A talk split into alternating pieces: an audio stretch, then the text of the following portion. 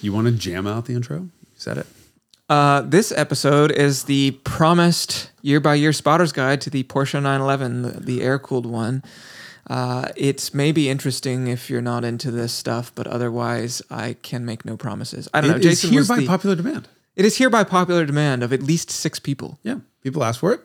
It's interesting thing is that the air-cooled 911 had a 30-year run. Mm-hmm. There's a lot of years. 30 years is a long time. You've barely been on this planet longer than that. Mm-hmm. In actual, not Derek years. Not, yes. And it is pretty amazing that you can look at any air-cooled 911 and narrow it down to either a specific year or a year or two or three. Yep. It's amazing that Porsche's constant evolution made that strategy, made that many changes. And it was so incremental mm-hmm. yep. over the course of the year. This is, of course, the Carmudgeon Show. Mm-hmm. I am Derek Tam-Scott. That is Jason Camisa. We are part a member Hagerty of the Hagerty Podcast Network, Hagerty Podcast Network, yep. And they also have the Hagerty Drivers Club. Yes, and I have been asked to tell you that if you'd like to support this content, you might consider joining the Hagerty Drivers Club, which includes unlimited 24/7 flatbed towing on all of your classic cars, a subscription to our magazine, unlimited access to our valuation tools, and more. There's a link below. Click if you like. Otherwise, stay tuned for us to do the little jingle and Derek to just vomit his brains of nerd content alert. Sorry. Okay, here's the clap. Great. This one's on you. What? Yeah. Which one's on me? The George Foreman thing. Oh, George Foreman. Yeah. Manufacturer of grills, but not giant clams. Something. Remember we said last week his car collection's about to hit Hagerty Marketplace. Is it hit? Did it hit? It has hit. Hopefully the marketplace is okay if it just got hit by a bunch of cars. Well, yeah, but they're lean because of the George Foreman grill thing, and they pack a big punch or something. Yeah, but I don't know how this works. But also, how can they be lean if some of them are like 57 Chevy Bel Airs? That's not a very lean car. Yeah, nobody puts a lean on those cars anymore. You can't get financing for that. God. Yeah, terrible puns. BMW Z8, Ferrari Testarossa. There's a 129 in there. 129. Some cool cars. So go check them out. Interesting. 57 Bel Air. Maybe even buy one. You want one? Do you want a 57? Oh, there was a Fuley. Actually, this is of particular interest. A split window Corvette coupe, and it's a Fuley, which is the top of the line model. That's the one to get. Those things have gotten ridiculously expensive. How expensive? You'll find out. You might even answer the question for yourself if you're the one who buys it. Yeah. Okay. Go check that out. And also make lean meat in your George Foreman grill. That's what I try to do every day.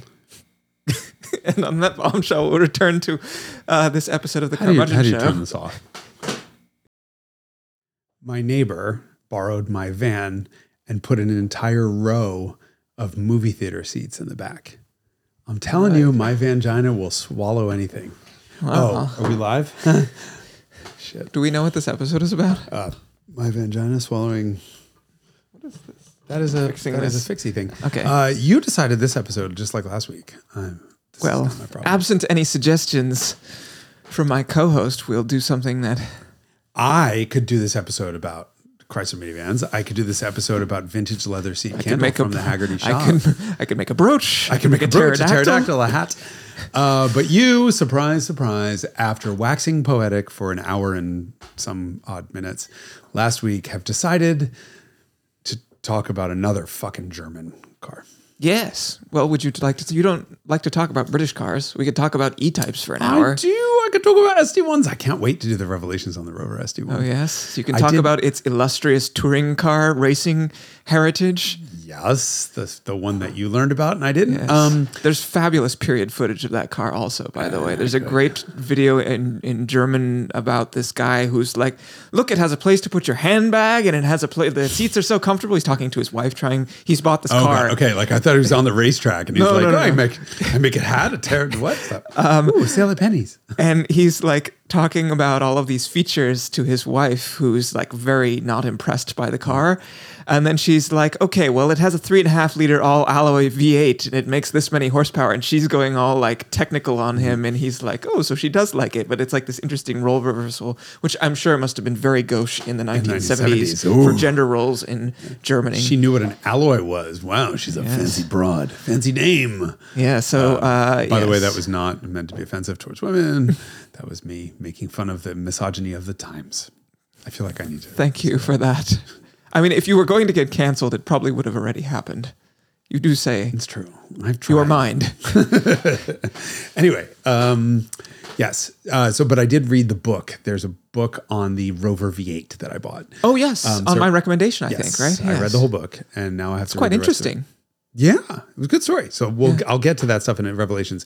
I'm hoping to shoot that in January. So now that the car is here. You know what else is happening in January? The episode. Really? Did I say that? Oh, amazing. It may be February. Well, we're going to shoot it in January, potentially. I don't know. It could be February. And we have so first of all, it could be that this episode or last week was late. So right now, the way this works schedule-wise for my team, my production team, is that the beginning of the year was this year of 2023 was like, take a nap. Like we took all of January down from filming. We were doing a lot of stuff in the background, but we had such a crazy run up at the end of last year that we just really, for mental health purposes, needed to take January down. And then we started filming in February, so the stuff didn't really start going up until March. So we started out, I think actually we only have one video at the end of March, and then everything else was later. So we lost a whole quarter. And then this year was like, we're going to be busy, equally busy the entire year. And then nothing was available. No cars were available. And it's like, okay, there's a new Kia Optima. Can I do an icons on a Kia Optima?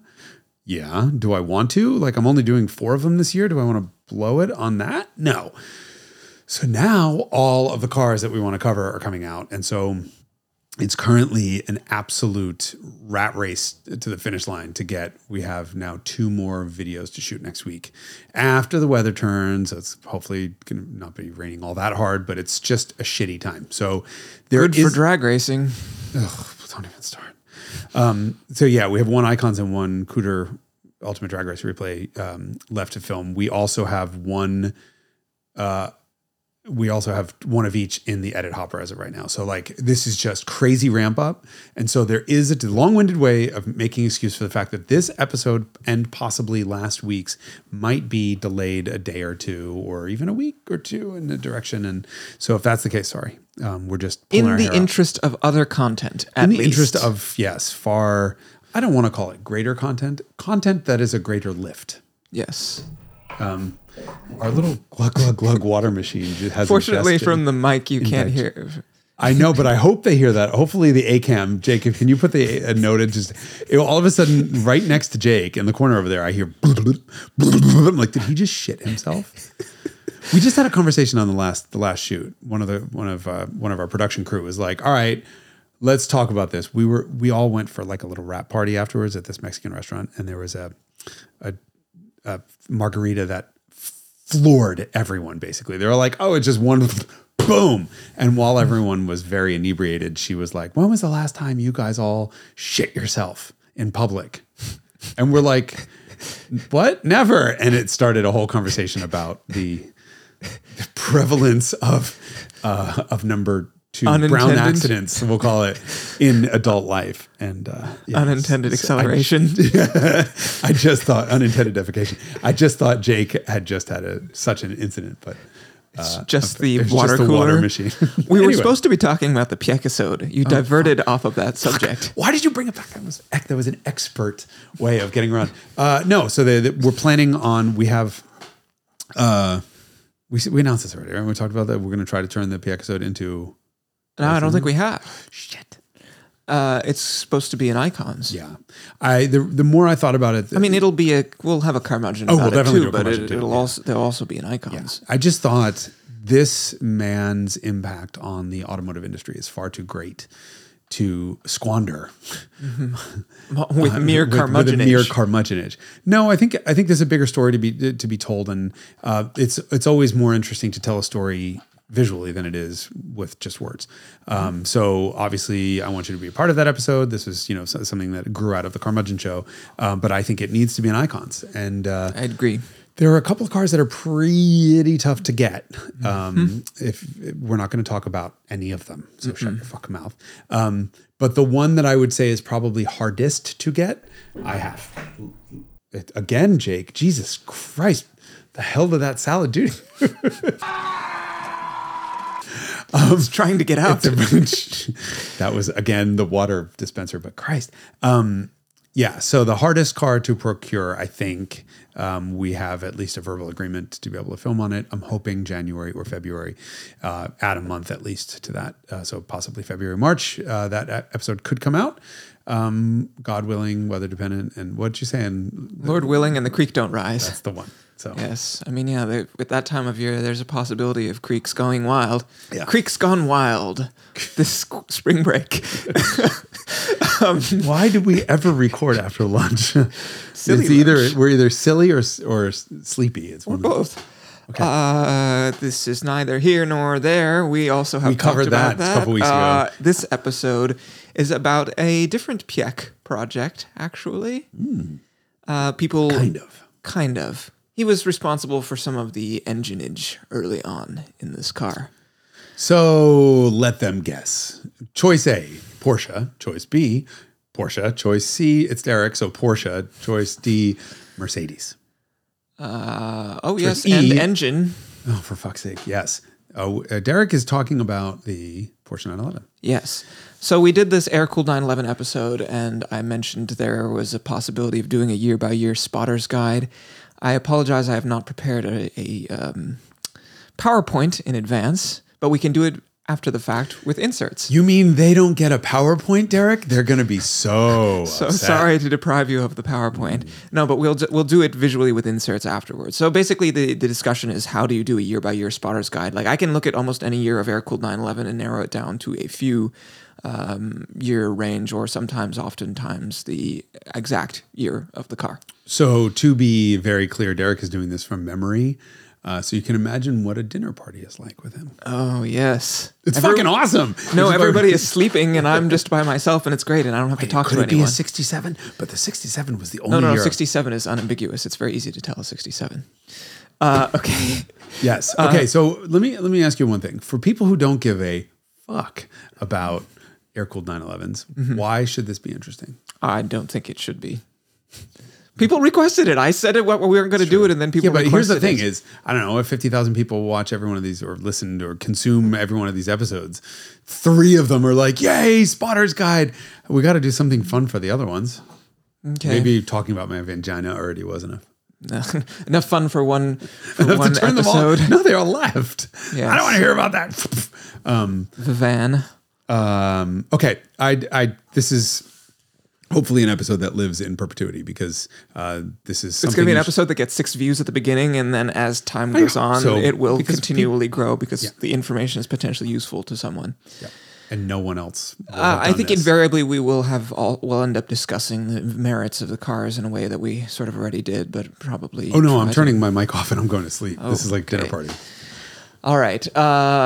So early cars are short wheelbase cars. This was from the beginning. 1965 is really the first year of the 911. There were some cars built in 64, a very small number of them, but effectively 1965 is the first year. 65 and 66 are more or less the same. They're all both short wheelbase cars. The most definitive way to tell one of these cars is they have wood dashboards, and the 911 script is at the bottom right-hand corner of the engine lid, and it's cursive looking, and they use the same font on the dashboard. Not all short wheelbase cars. 65, 66, 67, and part of 68, the wipers park in front of the passenger instead of the driver, which is opposite to how most cars are. But if you see the car with the wipers parked not in front of the driver, then it's probably a short wheelbase car, or whoever was putting the car back together did it wrong, because I've seen that on some late cars. And then, so if you see the cursive 911 badge on the back of the car or on the dashboard, then you know it's a 65 or 66. 67 is like exactly the same, but they went to block letters, which are in the middle under the rear grille, and the same thing on the dashboard. And no other changes to the car. Nothing material that you will see on the outside. They did change the number of screws on the horn grille from 4 to 2, at one point, presumably to save money. I kind of wish my dad, maybe I should send a link to this, would listen to that. I just want to hear his reaction. You must be a fucking riot at a goddamn party. He would just go off. I love this. Okay. So two screws on the horn grills in the front. So 50% reduction in screws. In screw count. Yes, that's right. And then these cars all have green fonts on the gauges and chrome accents on the gauges. 68 is the most substantive change to date. We should also add that in 67, the 911S appears for the first time, and for the first time, the Fuchs alloy wheels appear in 67. And so those wheels, which are iconic Porsche wheels, which they now like sort of make repros that people put on, or Porsche actually did put them on 997s. Mm-hmm. But that design, that forged alloy design, appeared for the first time in 67 and was used by the factory until 89.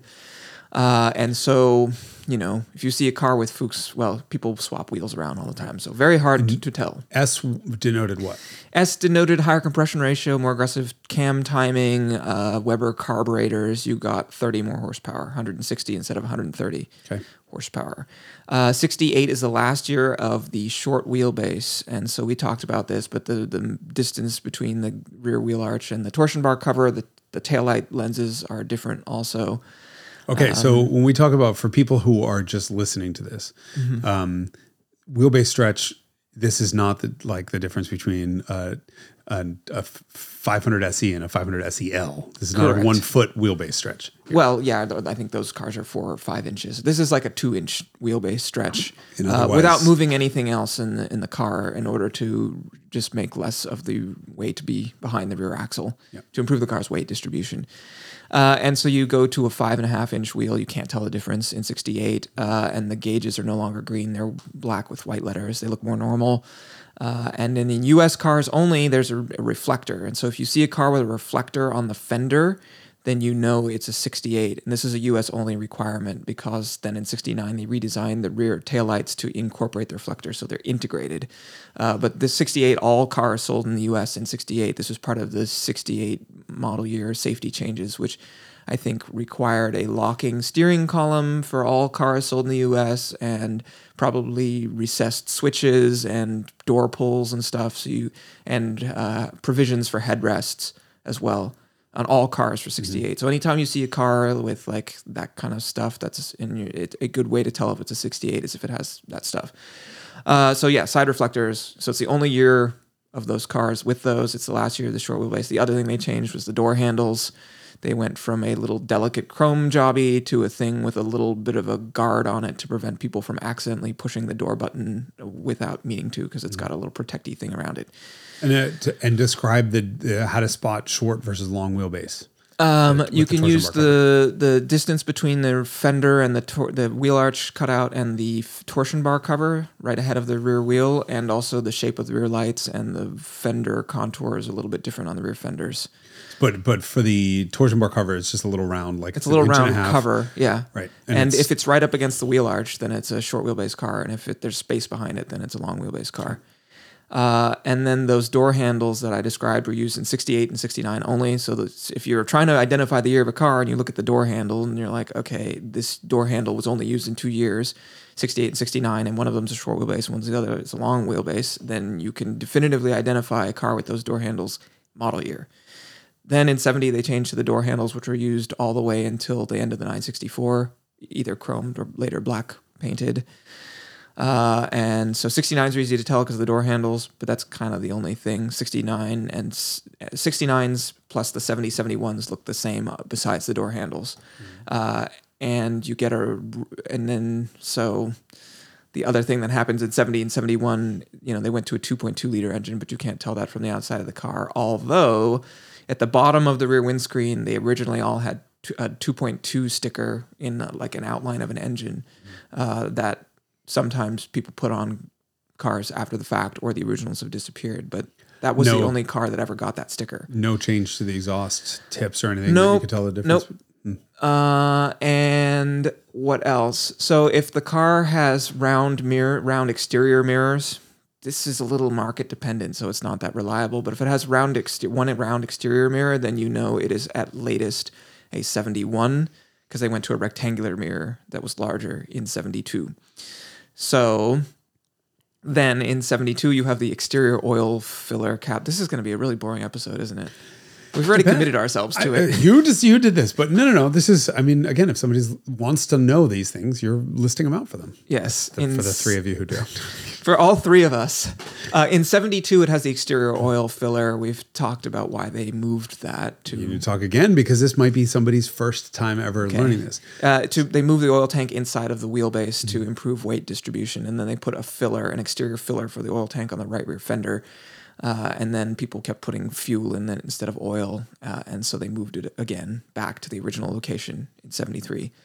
So if it has a right rear flap that looks like a door, like a fuel door, then that's a 72. Mm-hmm. And then the 73 doesn't have that, but the way that you tell a 73 from a 70 or 71 is because it has a rectangular exterior mirror, and a lot of 73s, although not all, but most of them got black front horn grills and black badging. Something else, the block badging, which appeared in 67, was used continuously until 73, and then the Porsche letters become individual letters instead of one piece that's all connected to each other that go across the bottom of the engine lid.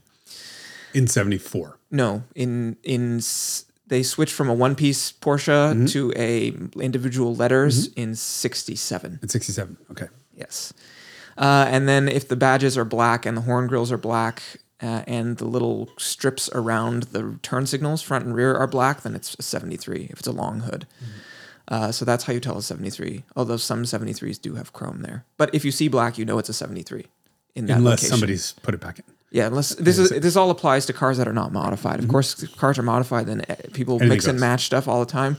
And so this is one of the reasons why when I see a Singer, sometimes I get sort of annoyed, because there are little traits that they mash together on the same car that we're never all coexisting on the same car. And so it's like a weird mashup of characteristics pulled from various decades sometimes that makes it not look like an old car to me, along with a lot of obviously other things like the size of the wheels.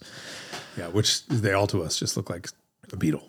Yes, I know. So these are all the long hood cars. The two major aesthetic differences are short and long wheelbase cars.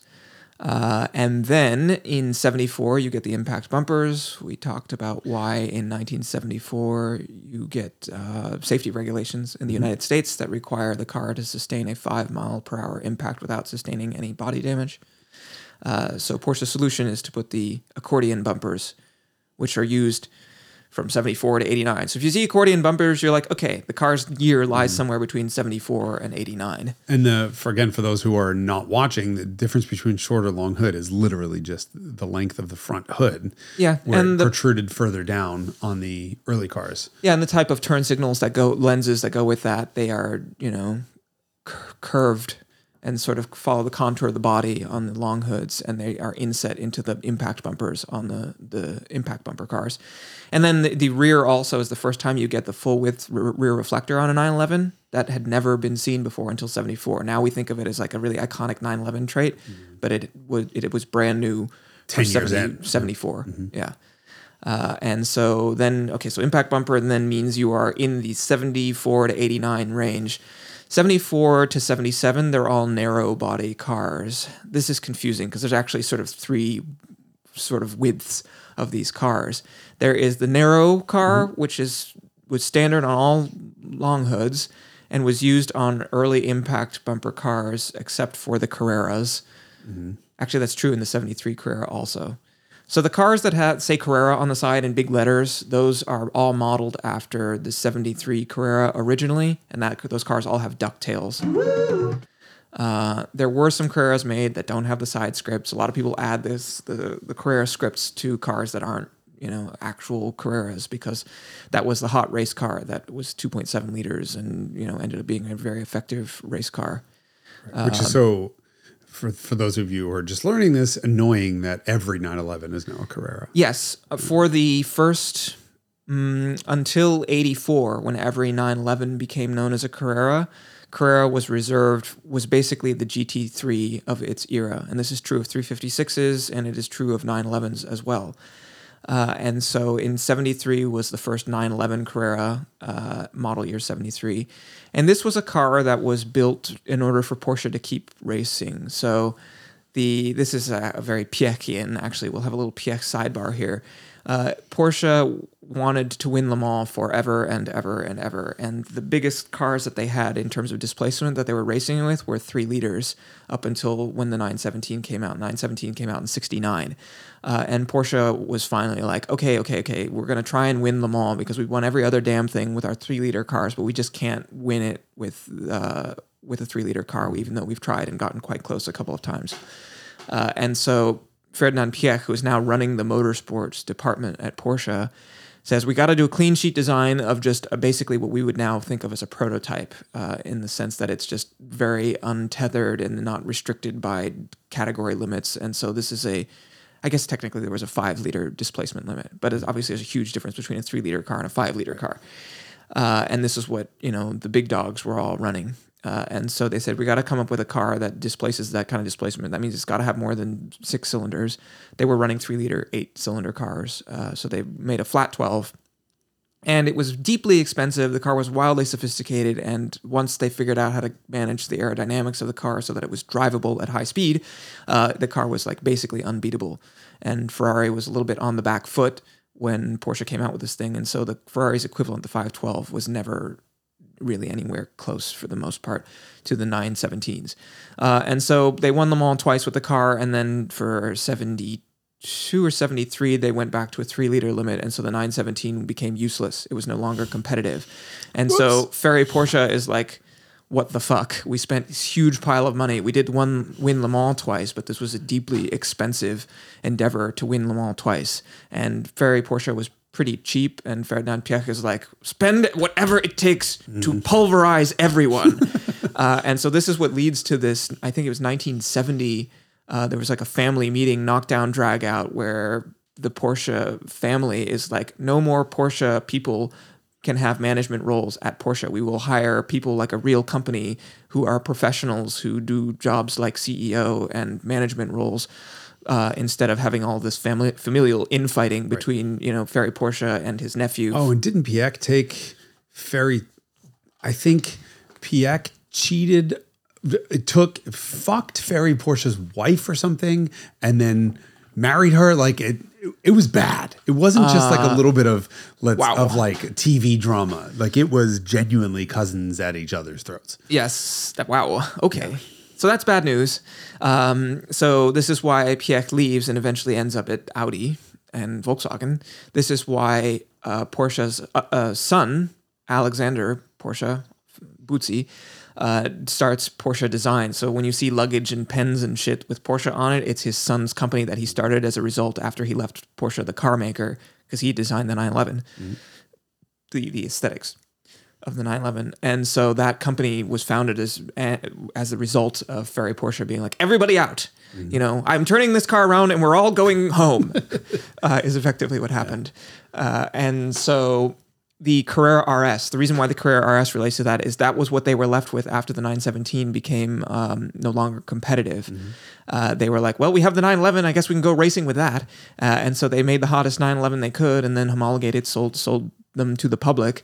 They had to build 500 of them, and they're like, this car is so iconic now, and it is, I think, to me, it is the best driving 911. It is the 911 I most enjoy driving, is the 73 Carrera.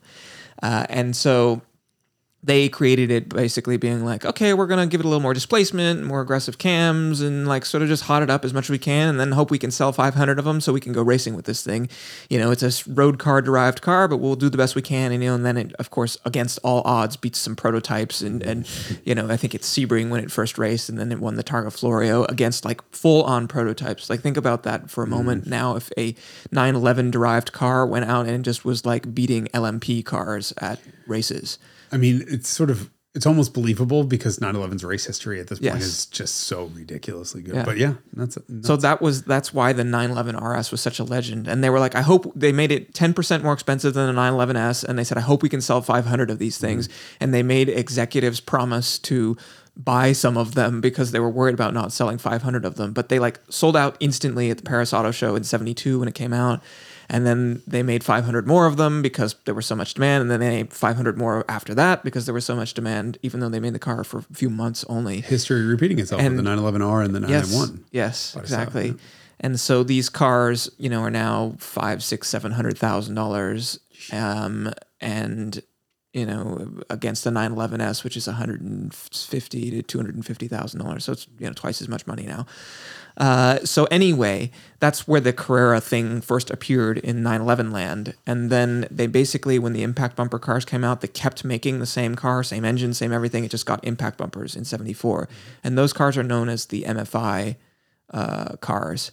Mechanical fuel injection. Yeah, mechanical fuel injection. Because at the same time in the U.S. market, MFI was too dirty to meet U.S. regulations. So they sold the same car in the U.S., but with the regular 911 engine, with CIS instead, with the Bosch continuous injection system. And so the Euro 74 and U.S. 74 cars are quite different, which is why they're valued so differently. Just fuel injection or cams and, you know, probably state of tune also? Yeah, state of tune is less. I mean, one of them is a 2.7 liter car making 210 horsepower, and the other is a 2.7 liter car making like 170 horsepower. So like substantially different character in those cars. Mm. And so those cars were sold in 74 and 75 in both the US and Europe with the different fuel injection system. But they look the same. They both have impact bumpers. They both have Carrera scripts. They both have tails on them. 74 is a ducktail. 75 is the Carrera whale tail. So that's the first time the whale tail appears on a road car, which is the sort of precursor to the 930 turbo T-tray tail. So if you see a car that says Carrera on it and it's a real car, it's either 73, 74, or 75. And they did make 113 of them in 76 for Europe only. Mm. So it could be a 76. And then you can tell 73, 74. You can tell 73 because it's a long hood. You can tell 74 because it's got impact bumpers and a ducktail. And then 75 and the 76s that they made will have a whale tail. Okay. So that's the Carrera thing. And then the Carrera gets basically replaced by the turbo when it comes out as the top drawer 911. That was how the model line kind of fit together. So 74, 75, 76, 77 are all impact bumper cars that are narrow. The Carreras have wider rear flares to accommodate. Actually, a 9-inch wheel will fit under there, but from the factory, they were usually 8s. Same body, just different fender bolted on? Yeah, same. Okay. It's not bolted. Well, the 73s and 74s were butt welded, which is like they cut off the wheel arch and then welded a new one on. And then partway through, they started making a whole fender in that dimension because they realized they were going to have to build a substantial number of these things. So you can tell a Carrera because it has the flares, and then otherwise non-Carrera cars have the narrow back end, which was used until 77. God, this is so monotonous. I'm so sorry. No. All right. Turbos used narrow. No, turbos are all the big flares. Okay. So bigger than Carrera. Bigger than the Carrera because it's front and rear flares. These are the crazy looking, really like just outrageous. Those are very easy to recognize. And this was, you know, pioneered by the race cars. This was pioneered by the naturally aspirated 3-liter Carrera, which they made 55 of, I think, for street cars. But that was actually the first place that those big flares appeared. For road cars, and then they used it on the RSR, the 73 RSR as well, and that was just to fit more tire. And so how do we tell the all the mid-years, 74 to 77 apart? 74s, there's like very small things, like there's this dark blue upholstery that's almost black that was only used in 74. If there's chrome trim on the fog lights, if the car has fog lights, then that's a 74 also. They did this kind of continuously. They used chrome actually even until the SC, so that's the chrome window trims will potentially also start to be an indicator. Then in 75, they painted the side mirrors black. 76, a new mirror appears, which is used from 76 to 91. That's so cool. 76 to 91. And usually if a car only has one exterior mirror, although this depends on market, but certainly if it's a U.S. car, if it only has one exterior mirror, it's probably a 76 or 77. So if you see the later style mirror, the flag mirror, people call it, that has it's painted body color and it has a black rubber trim around the trailing edge of it, that appears in 76. So 76, 77, I think those are, going off the top of my head, they're visually identical to each other. But 78 required both mirrors? 78 in the U.S., usually they get two mirrors. This is when the SC appears. The big differentiator for 78 is those rear flares that were previously restricted to the Carrera are now standard on all cars. To the medium body. Yeah, so this is medium body, but this becomes the default for all 911s until the 993 comes out, is this rear flare that accommodates a 9-inch rear wheel. And so 78 to 83, they all kind of look the same for reasons that we discussed in the previous 911 episode, which is that they were just running the car out while the 928 was supposed to take its place.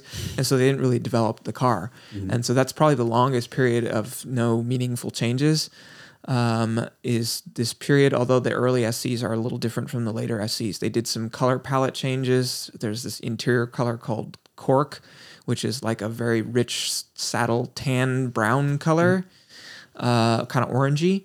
And that was used probably until 80. And then they switched to a sort of more, I don't know, tan, like gray, beige-ish color then. And so if it has the beige interior, then it's probably an 80 or later. But if it's got a 911 SC badge on it, because the SCs were all badged SCs, as 911 correct? SCs, right, so it's 78 on. 78 to 83, yes. And then were there functional changes with the engines? Didn't they have thermal reactors early that became They went to a 3-liter engine then. Okay. So I have sort of left out the displacement changes that occurred because we talked about them before. But the SC goes to a 3-liter engine, but still with a CIS.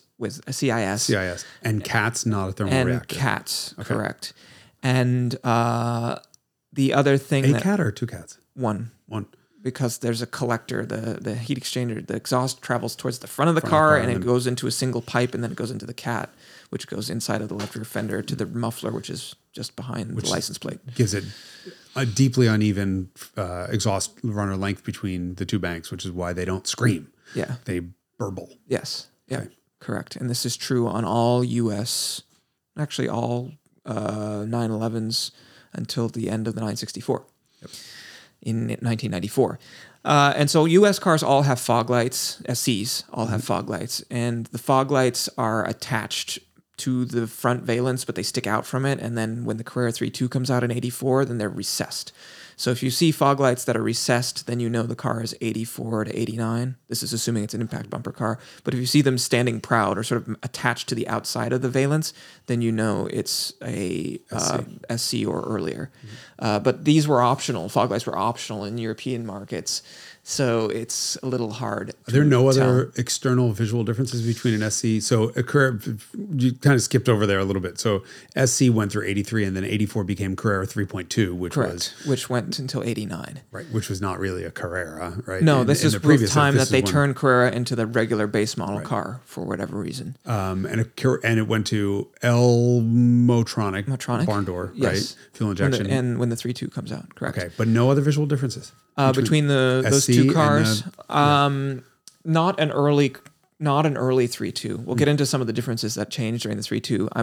I should also refer to some of the differences that exist in the SC. There was a point where they sort of facelifted the interior of the SC, which I think is kind of partway through 80, if I remember correctly.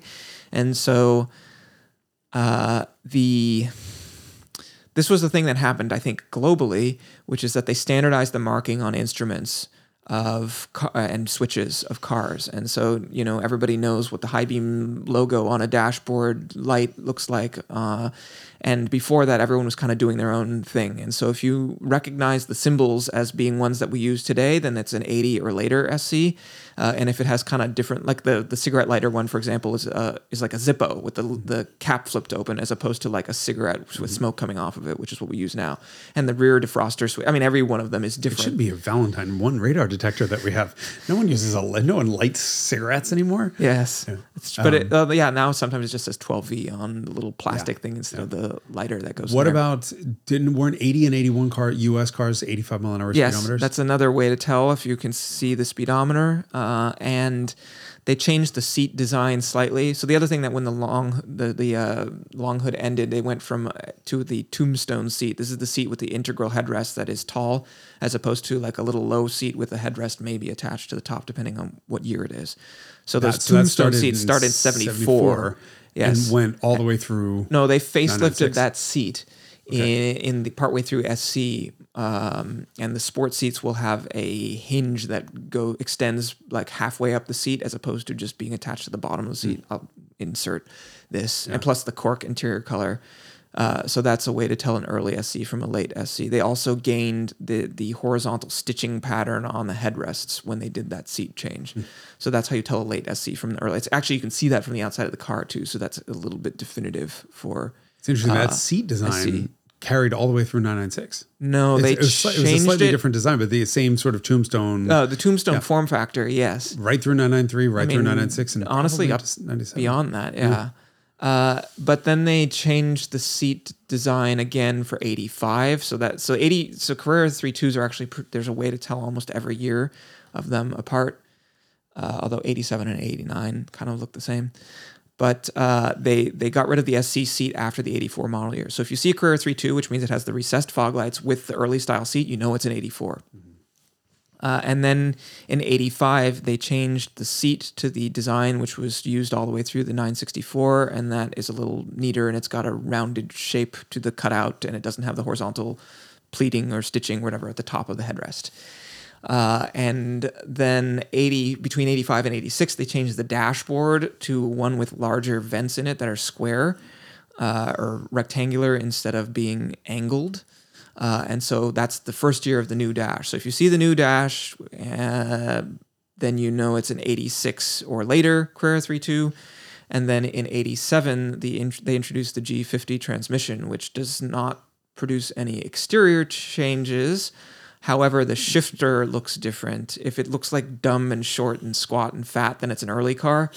And if it looks sort of slimmer, then it's a G50 car. And then inside the car, reverse move too, right? Reverse moved from the bottom right corner below fifth to next to first, like a BMW. Mm-hmm. And the exterior change that goes with the G50 is the Porsche reflector on the back of the car had big black letters that went the full width of the reflector until 86. And then in 87, the letters became sort of like the same color as the reflector, so they're much more subtle. And they also are shorter because they put space for an integrated rear fog light, which never was available in the US, but in Europe it was. And so the word Porsche takes up a lot, doesn't go the full width of the back of the reflector anymore because they made space for rear fog lights. So if you see that all red rear reflector, then you know the car is an 87, 88, or 89. This applies to the 930 as well, and this is interesting because the 930 was absent from the U.S. market from 80 to 85. There were no U.S. turbos. Yeah, 930 meaning turbo. Yes, 930 means turbo. So the U.S. got turbos in 74. No, 76, 77, 78, 79. Okay, those were all four speeds. They are all four speeds, and they are all the 76 and 77 are non-intercooled, and they're 3 liters. And so that means that it has the whale tail, which is the one that sort of curves up at the back. And then to make room for the intercooler, they changed the tail design for 78, 79 when they went to a 3.3 intercooled car. So if it's a turbo and it has the early style rear wing, you know it's a 76 or 77. They were actually badged as Turbo-Carrera in 76, 77 in the U.S. market. I think, I don't know if they did that in other markets. And so then if you see the intercooler tail, then but the SC style separate fog lights, then you know it's a 78 or 79 because it has the old style fog lights but an intercooler, the tail that goes with the intercooler. And then I think partway through they changed the headliner from white to black. So in 70, if it's 79, it'll have a black headliner. I think that some 78s also have black headliners. But if you see the white headliner, and it's an intercooled car, you know it's probably 78. Okay, and those cars are all badged as turbo only. Mm. And then no turbo 80 to 85. And so what we got in the U.S. during this period, starting in 84, when the Carrera 3.2 came out, was we got a turbo look, which is the turbo flares and usually the turbo tail. That's this option code M491. And it has a turbo suspension and brakes, but no turbo engine. And this was basically people who wanted something that looked like the turbo in the 80s when everyone's all about, you know, Miami Vice and Testarossas and stuff. You know, at least you get the looks of the turbo, even if it doesn't have the turbocharged engine. Yes, without the lag. It's actually the better car, in my opinion, is the turbo look. And so those cars appear in 84, 85. They sold them all the way through 89, but they started selling a lot less of them when the turbo came back to the U.S. market for 86. And then if you see the car with a turbo with recessed fog lights, you know that it's an 86 to 89. And if it has black Porsche letters on the reflector on the back, then you know it's an 86. Mm-hmm. And then if it doesn't, then you know it's an 87, 88, or 89. The 89 only turbo is 5 speeds. So if you can see the interior and see the shifter, and if it's the slimmer looking one, then it's an 89. And if it's the doofy looking one and it has the red reflector, then you know it's an 87 or 88. Okay. Exactly. My God. So we should talk about headlights as well for the U.S. market. For the U.S. market, initially they had a sealed beam headlight behind a glass cover, and as is the case with Jaguar E-types and many other cars, headlight covers become illegal for the partway through 67 for the U.S. market, because I think probably shit was getting in there, condensation and dirt and stuff, and it was making the headlights less effective. So the U.S. solution is we're going to use standard sealed beam headlights, because that had been around since I think the early 60s or maybe even the late 50s. I think it might have even been the 40s. Interesting. Okay. I think so. So they remove the headlight cover and create what's called a sugar scoop headlight, which is not very attractive.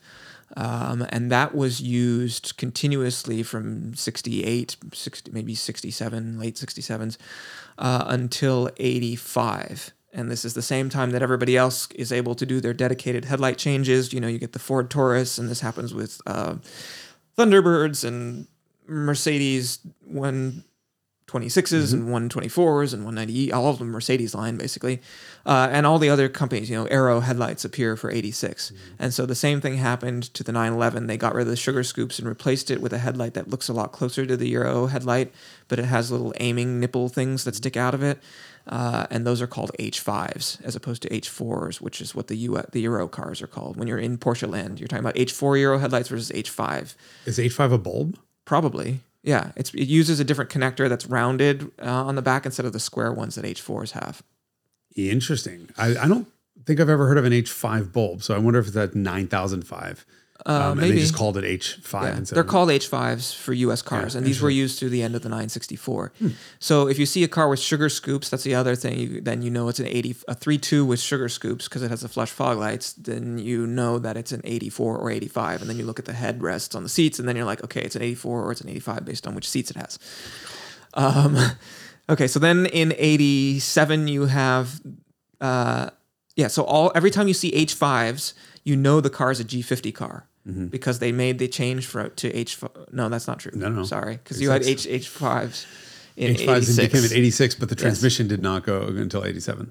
Yeah, or they might have kept sugar scoops in 86 on U.S. cars. This is something I should know, but don't. God, scandal. Because I'm almost always, when I see H5s, I always think it's a G50 car. So they might have actually kept the sugar scoops in 86 for U.S. cars, possibly. Yeah. Okay. TBC. So somebody in the comments who is the original owner of a 1986 Porsche 911. Yeah, you can maybe comment on whether H5s were actually used in 86 for U.S. cars. Okay, so then 87, the Chimsel. That's the other thing. Chimsel is standard in 86. 86, yeah. Yes. So center high-mounted stoplight. Center high-mounted stoplight, third brake light, in other words. So in 87, the Chimsel is at the bottom of the rear windscreen. Mm-hmm. And in 86 also, right? Yes, in 86, but you can definitively tell because the reflector with color letters. If they're black. That's right. Okay, so if it's got a Chimsel and it's the got red black, reflector, it's 86. Yes. If it's Chimsel and red Porsche in the cross thingy, whatever the reflector fuck it's called, reflector thing. Yeah. It's an 87. Or if it's at the bottom of the rear windscreen. Yes. If the Chimsel's at the bottom. Right. Then they moved it up, I think, in 88. This is like from a decade ago, so I might have this wrong. But the position of the Chimsel in the rear window on a G50 car tells you what year it is. And I believe they moved it up in 88 or 89. I think it's 88. The top of the rear window instead of the bottom of the rear window, because it's much more out of the way. And then in 89, for the U.S., the standard rear wheel width goes up an inch to 8 inches. But you're not going to be able to see that. But you can't really tell that. Will the tire size go to like 205s at that point? They're probably 225s.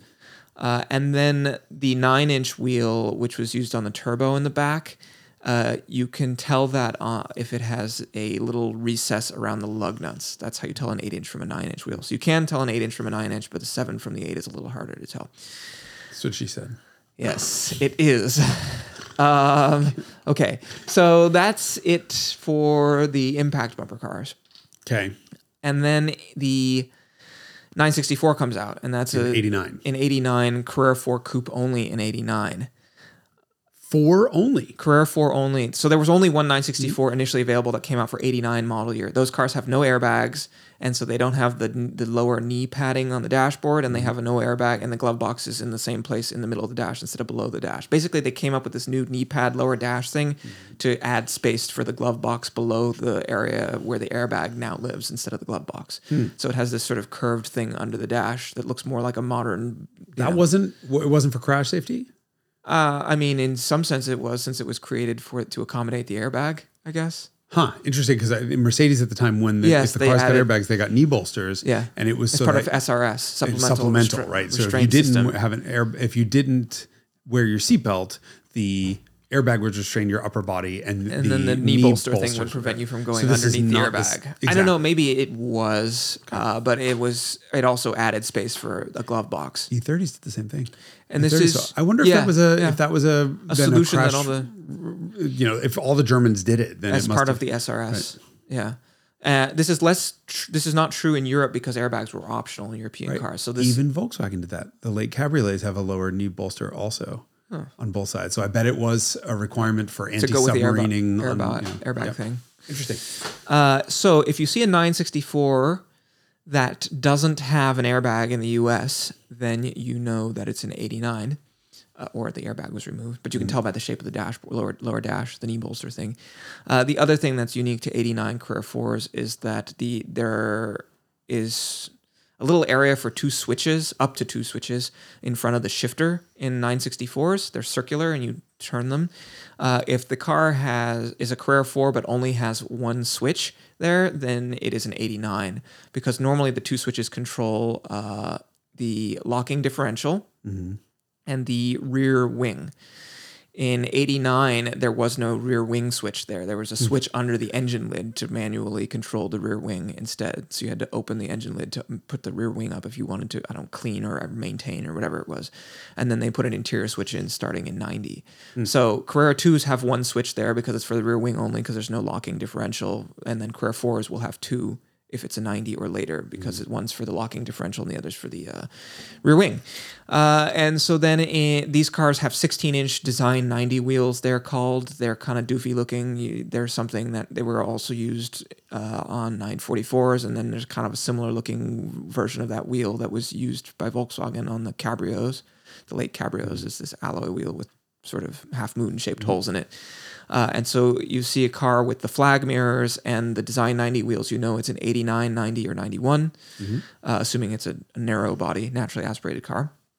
Because in 91, the new turbo comes out, and it has the aero mirrors, which look like the 993 mirrors and the 959 mirrors, and you get the cup wheels, which are the 5-spoke wheels, which are, I think, much more attractive.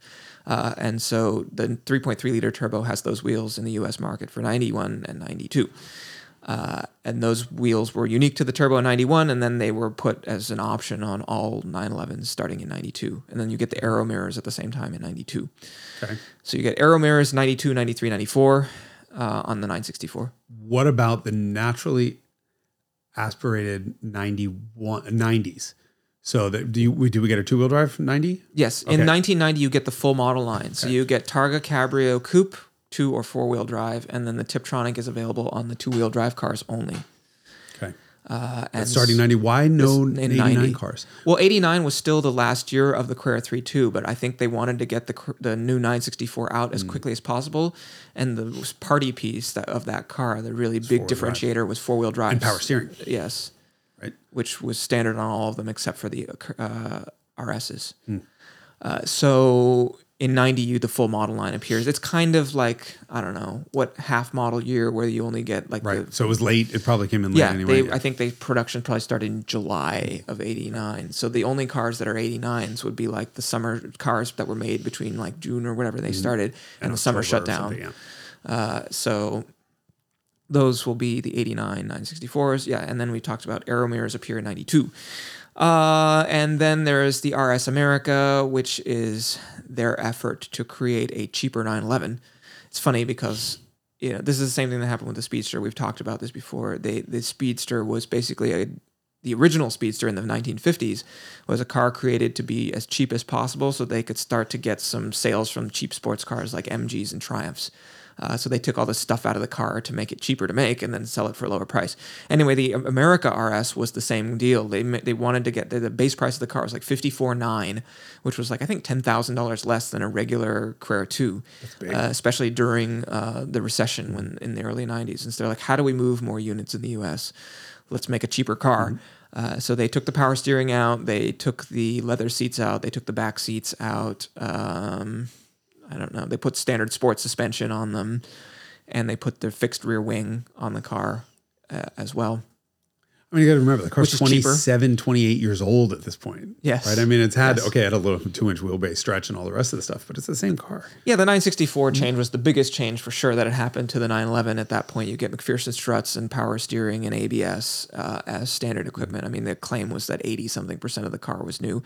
It has a new 3.6-liter engine with twin-plug ignition. I mean, substantive mechanical and cosmetic changes. Upgrades, but not really. I mean, the doors carry over, the windows carry over. Yeah, I mean, it's the same chassis. It's the same car. They re-engineered the whole front of the car body shell, actually, to accommodate four-wheel drive. Mm-hmm. And so the trunk shape is very different on a 964 from a Carrera 3.2 because the whole front of the car has to make room for the differential and axles. Didn't the Volkswagen Beetle switch to McPherson strut front suspension in 1972 with the Super Beetle?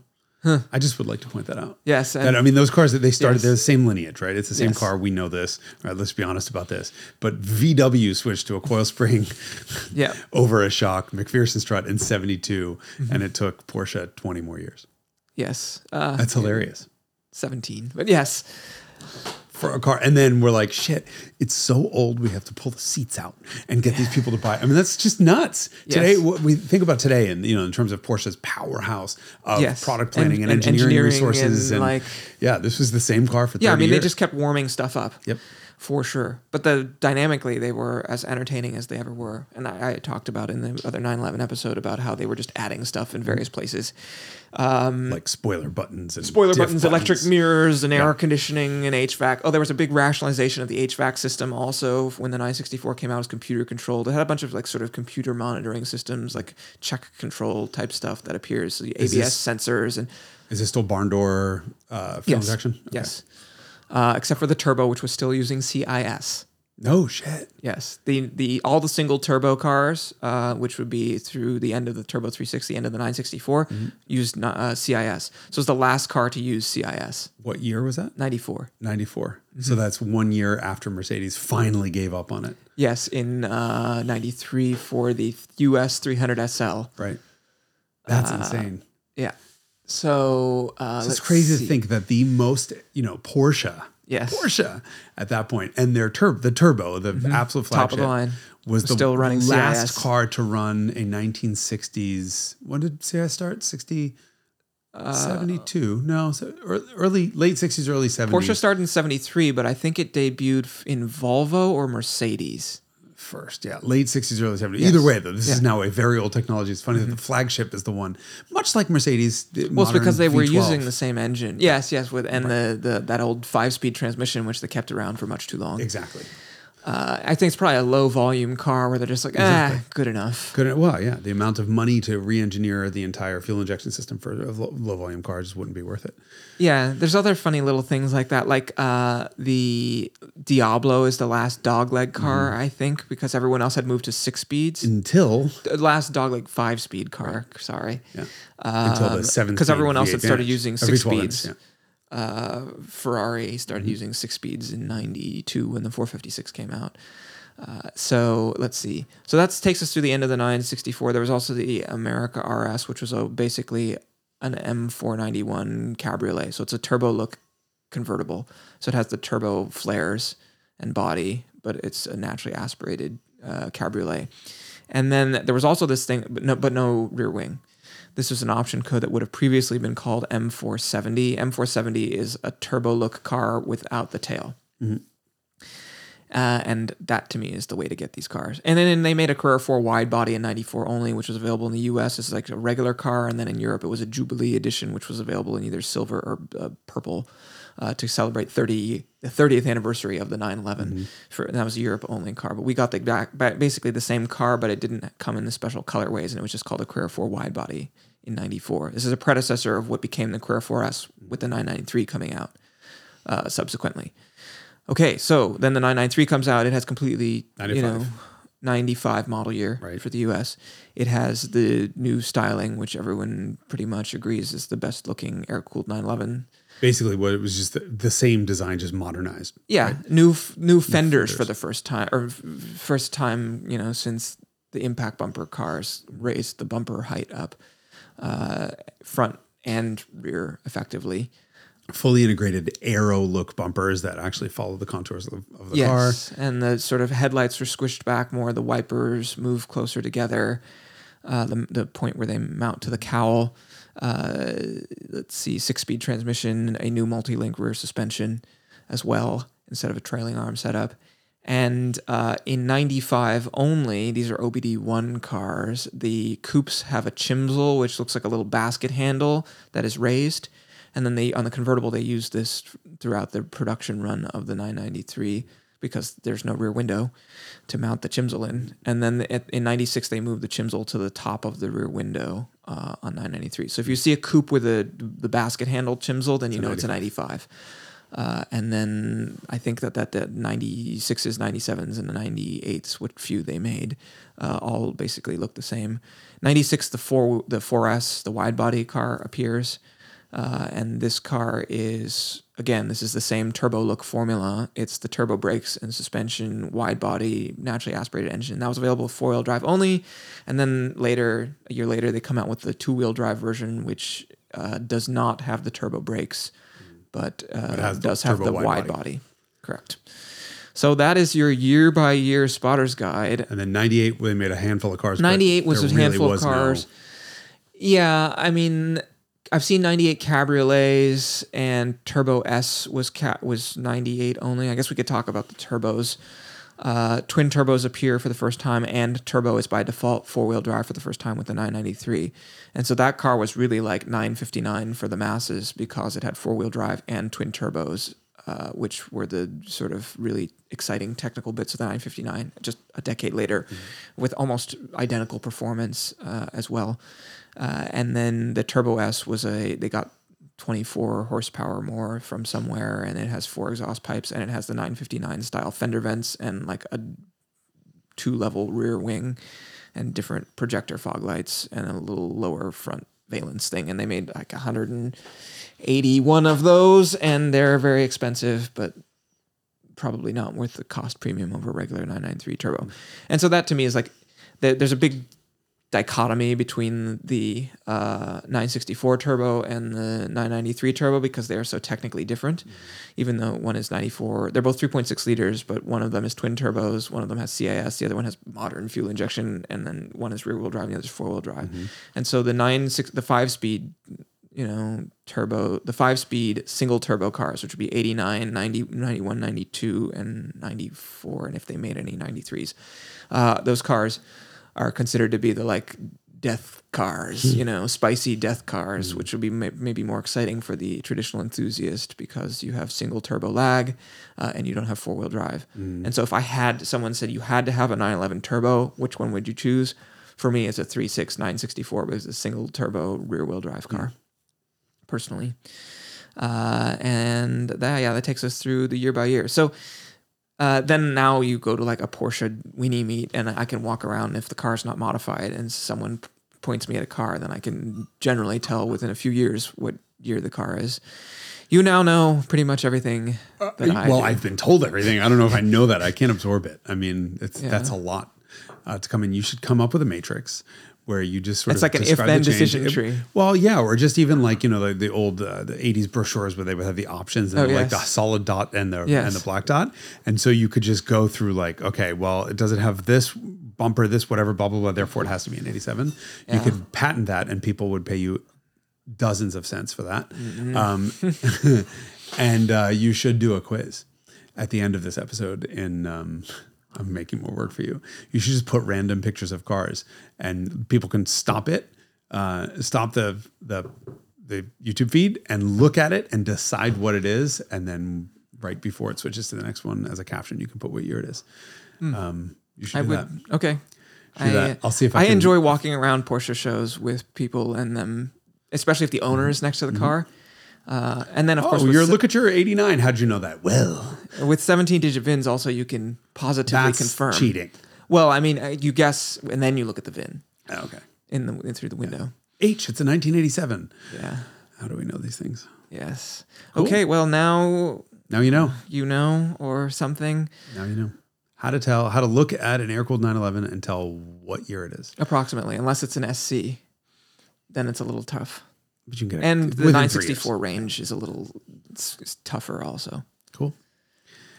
Next week, my condolences for conveying all that information, burdening you all with that. Next week on the Curmudgeon Show, we go through the ingredients of Derek's iced tea. I'm just totally kidding. Thank you for that. I'm sure people will appreciate it. It'll be the lowest performing episode at the beginning, and then if it's around long enough, then it might potentially, just as people reconsume stuff, then it might end up reasonable. Being the second lowest performing. I'm totally kidding. We're not doing this for the numbers. We're doing this for the love of, for the passion of autism. Never stop. Autoism. Yes. #never stop driving and all that. Great. Cool. Thanks for joining us. Next week will be spicier. We promise. We'll find out. Hopefully. Let's do a whole episode on Spotter's Guide year by year on Scirocco's. Is there a year by year variation? Probably. I don't know these things. I'm not you.